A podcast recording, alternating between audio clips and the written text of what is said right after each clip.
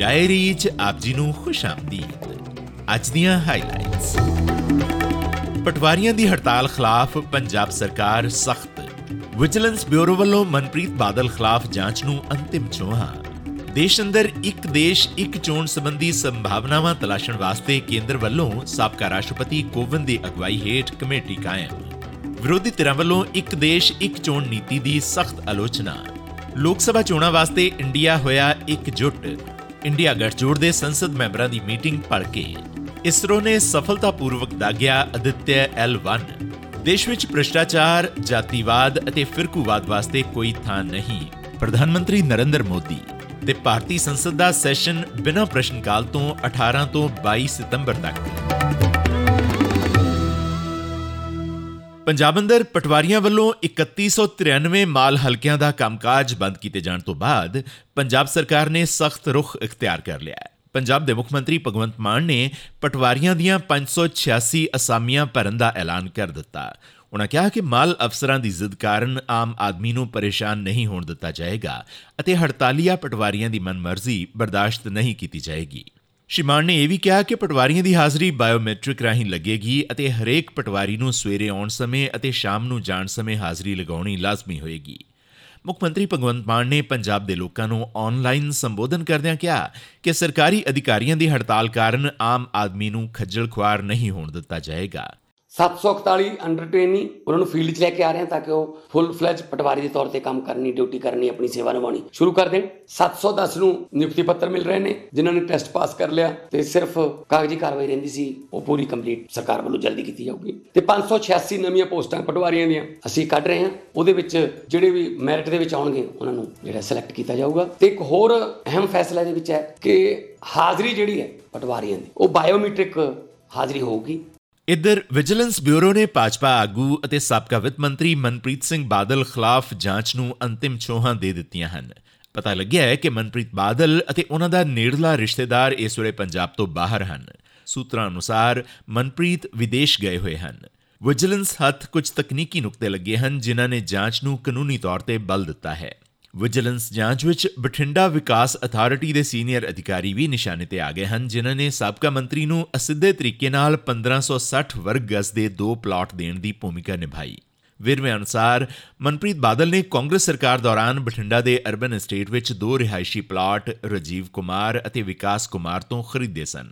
ਬਠਿੰਡਾ ਵਿਕਾਸ authority ਤੋਂ plot ਖਰੀਦਣ ਵਾਸਤੇ ਵਿਕਾਸ ਅਤੇ ਰਜੀਵ ਨੇ 27 ਸਤੰਬਰ 2021 ਨੂੰ ਆਨਲਾਈਨ ਬੋਲੀ ਦਿੱਤੀ ਸੀ। ਜਿਸ ਵਿੱਚ ਕੁਝ ਅਨਿਯਮਿਤਤਾਵਾਂ ਪਾਈਆਂ ਗਈਆਂ ਸਨ।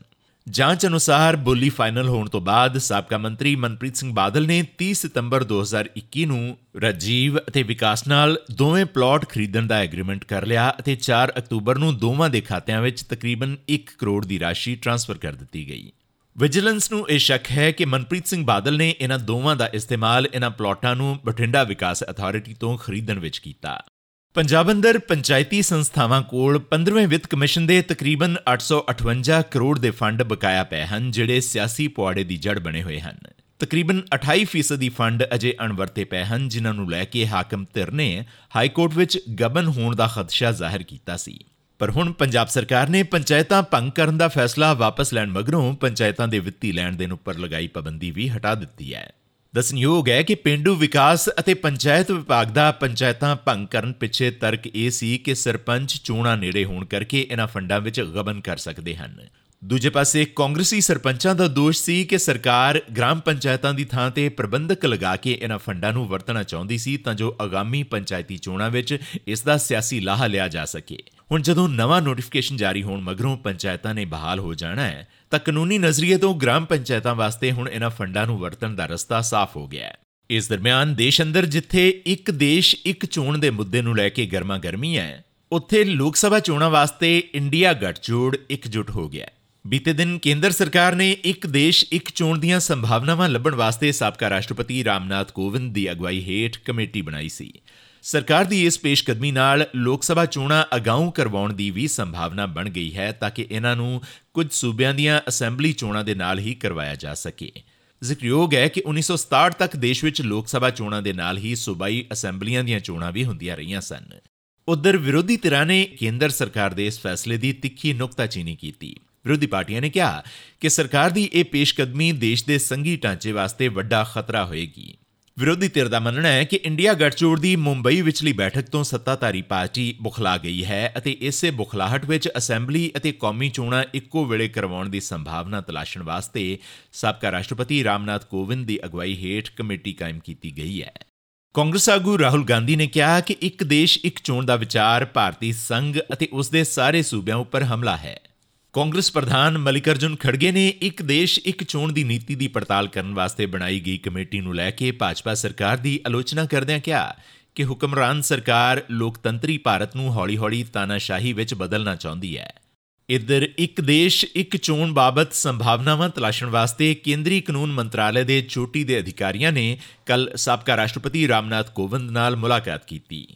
ਸੂਤਰਾਂ ਮੁਤਾਬਕ ਭਾਰਤ ਦੇ ਲਾਅ ਸਕੱਤਰ ਨਿਤਿਨ ਚੰਦਰਾ ਲੈਜਿਸਲੇਟਿਵ ਸਕੱਤਰ ਰੀਟਾ ਵਸ਼ਿਸ਼ਟ ਅਤੇ ਹੋਰਾਂ ਨੇ ਕੱਲ ਦੁਪਹਿਰ ਵੇਲੇ ਇਹ ਸਮਝਣ ਵਾਸਤੇ ਕੋਵਿੰਦ ਨਾਲ ਮੁਲਾਕਾਤ ਕੀਤੀ ਕਿ ਉਹ ਕਮੇਟੀ ਦੇ ਏਜੰਡੇ ਉੱਪਰ ਕਿਸ ਤਰ੍ਹਾਂ ਨਾਲ ਅੱਗੇ ਵਧਣਗੇ।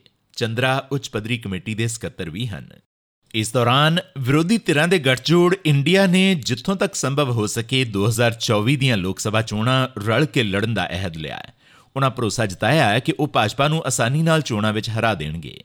ਮੁੰਬਈ ਵਿੱਚ ਵੀਰਵਾਰ ਅਤੇ ਸ਼ੁੱਕਰਵਾਰ ਨੂੰ ਹੋਈ ਦੋ ਦਿਨੀ ਮੀਟਿੰਗ ਦੌਰਾਨ ਵਿਰੋਧੀ ਧਿਰਾਂ ਦੇ ਆਗੂਆਂ ਨੇ ਕਿਹਾ ਕਿ ਸੂਬਿਆਂ 'ਚ ਸੀਟਾਂ ਦੀ ਵੰਡ ਦਾ ਮਾਮਲਾ ਲੈਣ ਦੇਣ ਦੀ ਭਾਵਨਾ ਨਾਲ ਫੌਰੀ ਤੌਰ ਤੇ ਨੇਪਰੇ ਚਾੜ ਲਿਆ ਜਾਏਗਾ।